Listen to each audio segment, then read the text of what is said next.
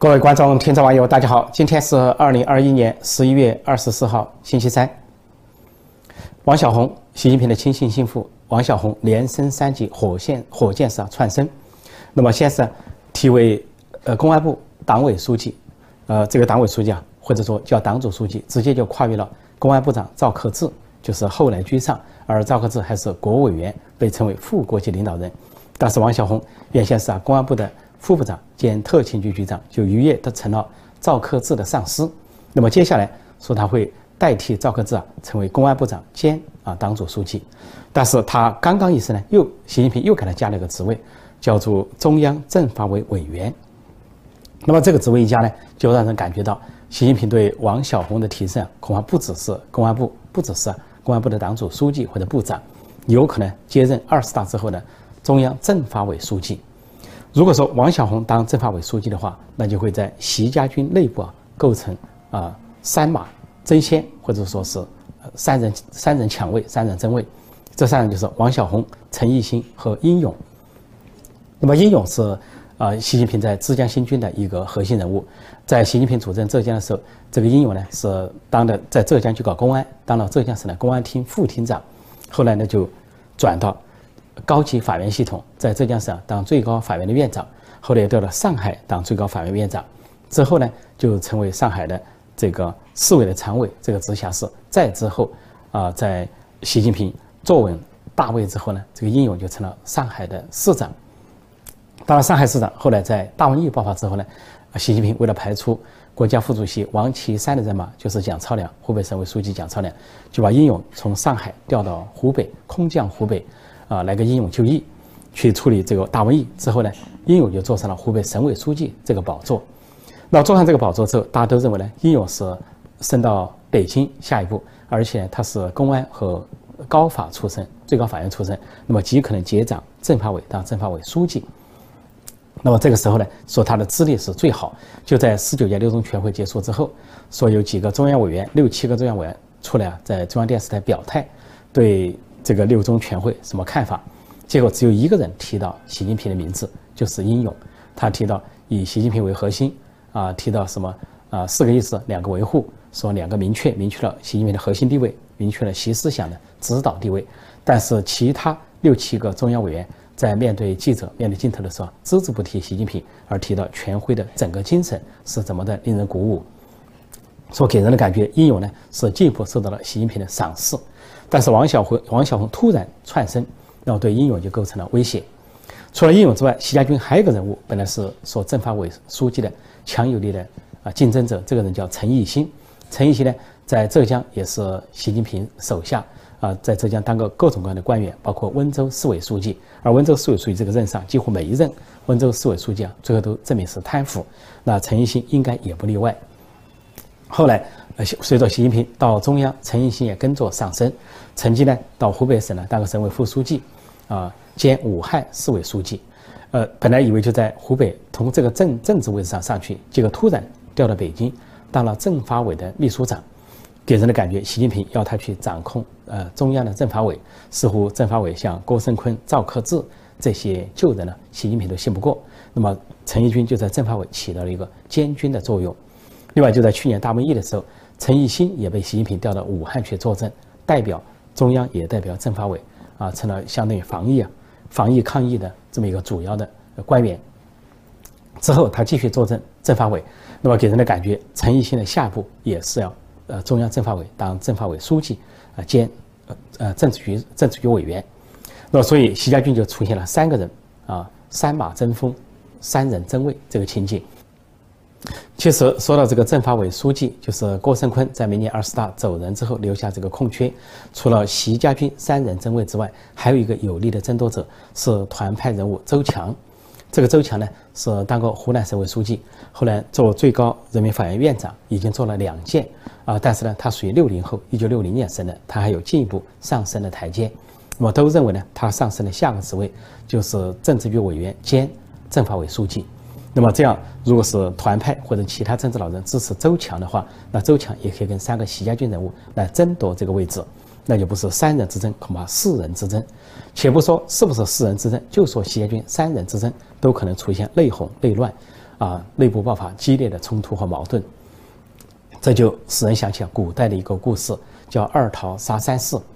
讲的是春秋战国时期啊，齐国齐景公时代。当时说他有三个大将都英勇善战，但是都居功自傲，非常的这个自命不凡，对这个齐景公啊构成威胁，深为害怕。这个齐景公啊就找宰相呃晏婴来商量。晏婴是个著名的呃宰相，但是个子很低，只有一米四几。那么这三个战将对他也并不放在眼里。根本看不上他。这三个大将，一个叫公孙捷，一个叫田开疆，一个叫古冶之。那么这个晏婴就是齐国这个宰相，就给齐景公出了一个主意，叫二桃杀三士，刷了两两个桃子来让他们这个争功。结果这一天呢，就齐景公和晏婴呢就主持这个，说要加封这三个上将，说现在有两个桃子是仙桃，说是。叫各位战将出来表功，谁的功劳大，谁就领这个桃子。有两个桃子，那么先呢，就是公孙捷和田开疆就分别出来表自己的战功，多么的辉煌，多么的英勇善战。表完之后，齐景公就把这两个桃子啊分别赐给了他们，一个是公孙捷，一个田开疆。但这个没桃子了，就剩下古冶子。古冶子就不服气，就上来讲自己的战功，自己的功劳。讲完之后呢？甚至拔剑对相向，对另外两个人，就是公孙捷和田开疆。这公孙捷和田开疆听到古冶子讲他自己的功劳之后呢，突然感觉自愧不如，羞愧难当，觉得自己一人拿了个桃子不合适。这个两人呢，由于羞愧，就拔剑自刎，当场自杀。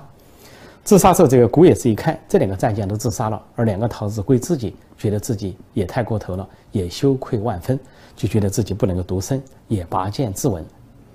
结果这三个战功赫赫啊，曾经不可一世的战将，就血战殿堂，当场身死。啊，齐景公就假惺惺下令厚葬。啊，其实呢，就达到了他的目的，就是齐相晏婴的计谋，二桃杀三士。啊，一举一个小动作、小计谋，就让三个战将命归黄泉。说回到今天的中国，今天的现实，习近平呢是搞任人唯亲。拉帮结派，团团伙伙，要把团团伙伙进行到底，一定要提习家军。而且习家军内部呢，他也在比哪一个呃更可靠，哪一个更忠勇。说这样的情况下，围绕政法委书记这个宝座，就极可能发生一场激烈的争斗。啊，王小红、陈毅新、英英勇三个人争位，三人争位。这三人争位的结果，就恐怕不是二桃杀三士，恐怕是一桃杀三士，就是一个宝座杀掉三个人。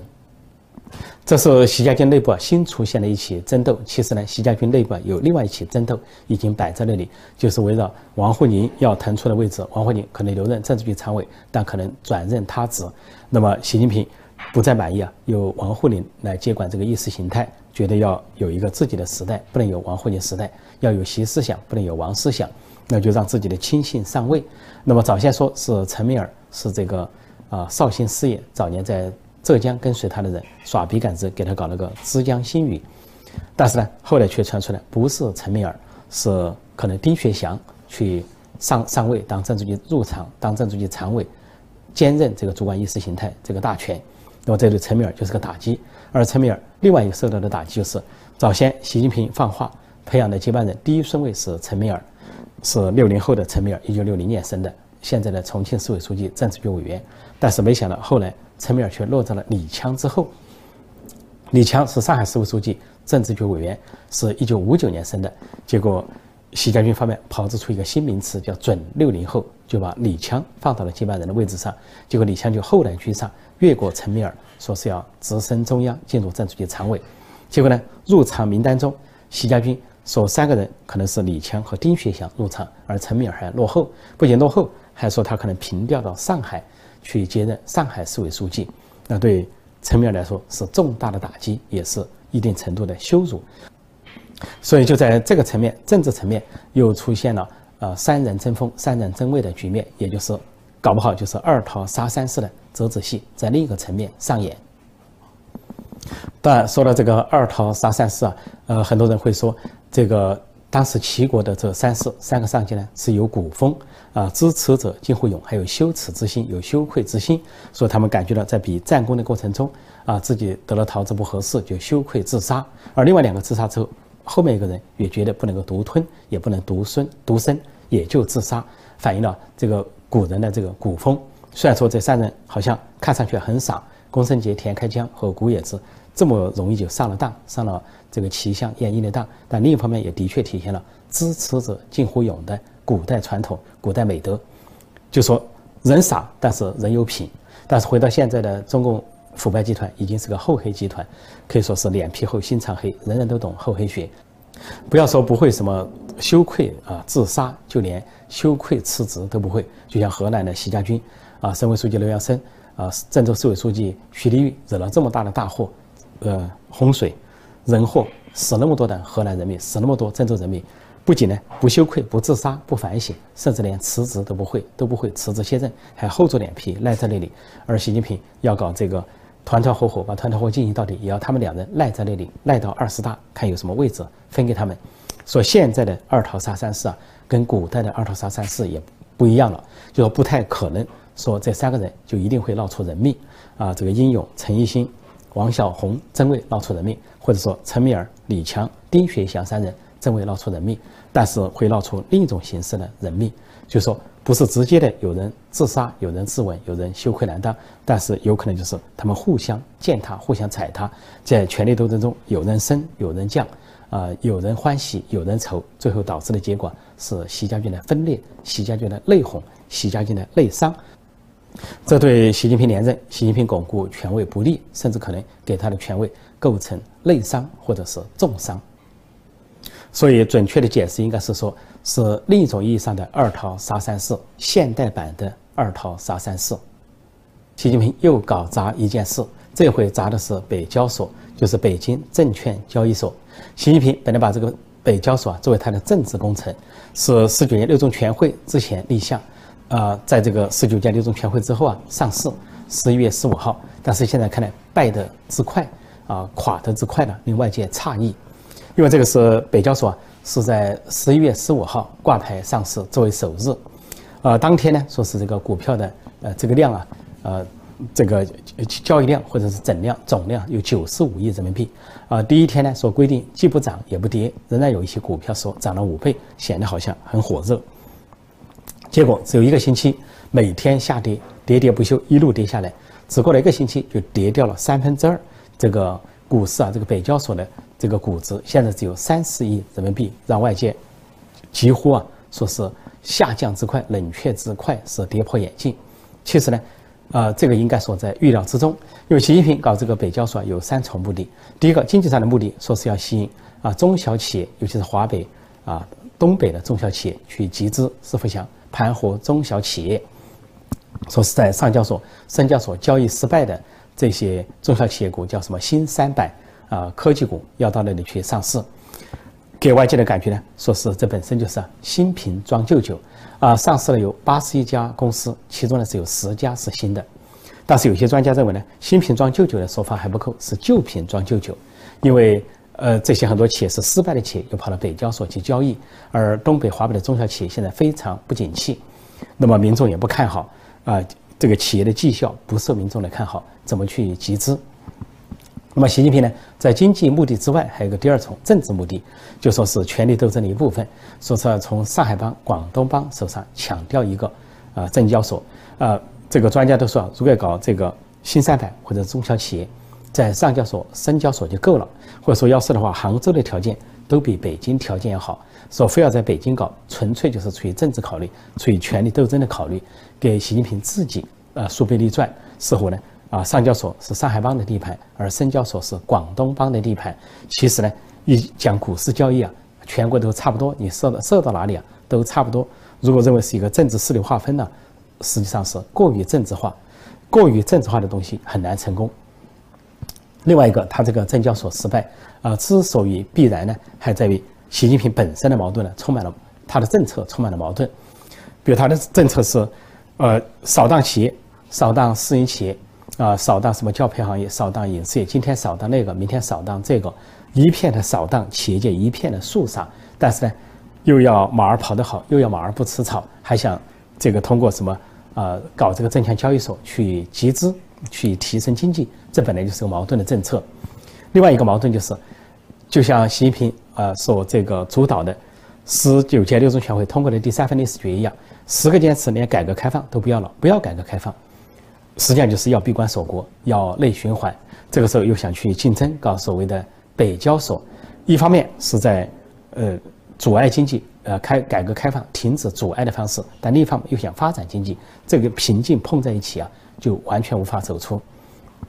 再一个，习近平还有个打算，说是中国的股市啊，中国的股票，呃，公司到美国上市。现在美国受到很多的监管，啊，美国要求中国的公司接受美国的监管标准，那就你必报你的股权结构、你的股东结构。那么中国那些企业很多背后都有不可告人的东西，官商勾结、权钱交易、红色权贵的股份。那么不愿意报，不愿意报就被美国赶走。美国赶走的话，这个到中国去。那么习近平，想把这些企业也在中国把它循环起来，似乎。还有取代啊，美国华尔街或者外国市场的意思，其实就在外资撤离啊，生产线、供应线都在转移的时候，这个时候去在中国设立证券交易所本身就没有多少吸引力。不要说是外国的公司不会来，就连中国公司愿不愿意去北京交易所，或者去了之后什么什么后果都完全不乐观。说在习近平宏观政策的这个矛盾下，加上自己能力又不济，也不懂经济。啊，天时地利人和一项都不具备，所以这个北交所啊、北京证券交易所的失败就是注定的，搞砸是肯定的。习近平搞砸了多少事情？上任以来，搞什么砸什么，搞什么败什么，搞这个所谓雄安啊，什么副首都，最后不了了之，烂尾工程，呃，前功尽弃；搞厕所工程，耗费大量的人力物力财力，最后也是虎头蛇尾，不了了之。然后在国际上的一带一路也是一塌糊涂啊，被当地国家沿线国家说成是债务陷阱，而被中国老百姓说成是大傻逼的工程，就是强硬来硬来搞政治工程，搞什么败什么。这不仅是体现习近平在经济上的能力，也体现了他经济上的政策所谓党管经济的无效，同时也体现了他的这个宿命。如果说中国经济还有点家底的话，那完全是以前积累的，在习近平上任之前就积累了一些家底。那么现在又是大瘟疫，又是经济大滑坡，中国经济大势不好啊，大体啊走向衰败和衰退，应该说是大势所趋。这也是习近平时代显著的特点，中国社会、中国经济的显著特点。欧洲国家立陶宛跟台湾呢升级外交关系，升为代表处，在十一月十八号就相互挂牌。那么在立陶宛叫台湾代表处，在台湾呢叫立陶宛代表处，就比以前的什么经贸啊办事处啊升了一级。这个时候中共就抓狂，一方面呢中国官方宣布呢就是降级跟立陶宛的外交关系，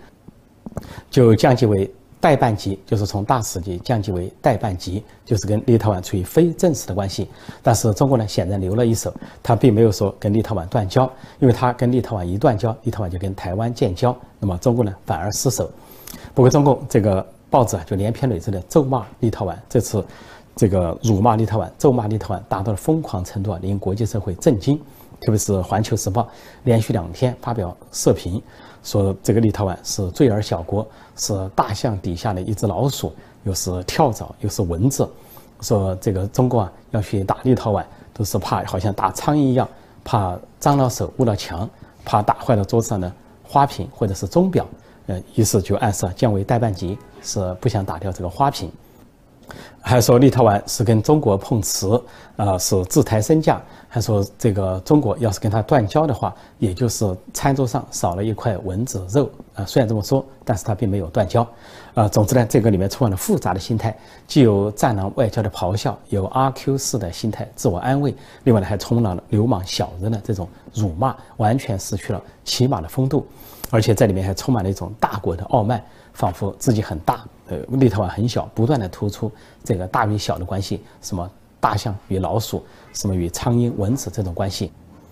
中共这个表现就给人的感觉说是泼妇骂街、无耻、无良、无底线，也简直是无以复加，甚至这些形容词都不足以形容中共这种落后、黑暗、野蛮的程度。其实，作为欧洲小国，立陶宛跟台湾升级关系，啊，后来中国呢有降级关系，在国际上受到了广泛的称赞，啊，欧盟都纷纷的力挺立陶宛，欧盟国家，然后美国也力挺立陶宛，而且欧盟和美国都向中共喊话，要求他不要干涉立陶宛的内政，其实就暗示啊有可能更多的欧洲国家跟进，因为立陶宛实际上是前苏联分裂出来的一个国家，原来是啊独立国家，后来一九四零年被斯大林的苏联所吞并。它是波罗的海三国之一，就是拉脱维亚、爱沙尼亚、立陶宛。那么在苏联后来解体的过程中啊，立陶宛是率先独立，就像当年的立陶宛独立推倒苏联一样，解体苏联一样。今天的立陶宛跟中共呢降级外交关系啊，有可能在推倒中共，在另一种层面上，在宏观历史层面上在推倒中共，或者说解体中共的一个历史进程的开始。中国的党媒党报对立陶宛疯狂的咒骂，给人感觉就是碰瓷耍赖、泼妇骂街。那么与此同时呢，中国的党媒党报又对自己呢大吹大赞，甚至把国内的一些语言用在国际上。比如说这个昨天当天，这个新华社或者人民日报的头版呢就出现两个标题，一个标题叫做“中国东盟共建家园，习主席的话引起强烈啊共鸣”，还有一个标题是说“六中全会引国际热议，让世界读懂中共”。这两个标题，如果说原来用在国内，都已经是很夸张的了。啊，头一天说习近平发表重要讲话，第二天习近平的重要讲话引起强烈反响，第三天习近平讲话单行本出版发行，这是国内三部曲。现在居然用到了国际上，啊，习近平在东盟对话这个峰会上有讲话，引起了强烈的共鸣。强调到什么程度？是我东盟十国领导人是帽子震掉了，还是鞋震掉了，还是裤带震松了？其实当时的真实情形是啊，习近平受到了人家当面的呛声，就是菲律宾总统杜特尔特对习近平的当面呛声，说这个中共的这个海监船呢，用水炮攻击啊菲律宾的补给船，是令他痛恨的事件啊，非常不可接受的事件，说是这是完全有损所谓的合作，而习近平当时就来个不听。把这个耳机放下，同声翻译放下，不听，来个耍赖啊！讲完这个什么不国家不分大小，尊重啊，不搞霸权，什么重情义、重心意之后呢，对人家的话根本不听，这就是跟东盟开会的真实情景。而说到六中全会，本来说六中全会是中共自己党的事，强迫全国人民学习已经都很过分了，现在还说是世引发世界热议。让世界读懂中共。其实世界上有谁对中共的这个六中全会感兴趣？有谁对你这个所谓第三份历史决议感兴趣？只有中共自己感兴趣，自吹自擂而已。所以事情发展到现在，说中共是战狼外交、战狼语言还不够。就像我昨天说的，应该说是病态外交、病态语言。整个党都病了，整个领导层都病了，整个国家都病了，都进入了某种程度的病态。这就是习近平时代。病态的习近平时代。好，今天我就暂时讲到这里。提醒新来的朋友，记得点击订阅本频道“陈破空纵论天下”，并按下小铃铛，以收到及时的节目通知。同时，也欢迎订阅陈破空会员网站 c 七 n p o k o n g v i p dot com，那里我的著作连载、畅销书连载，还有音频、文字、文学、段子等等。谢谢大家收看收听，再见。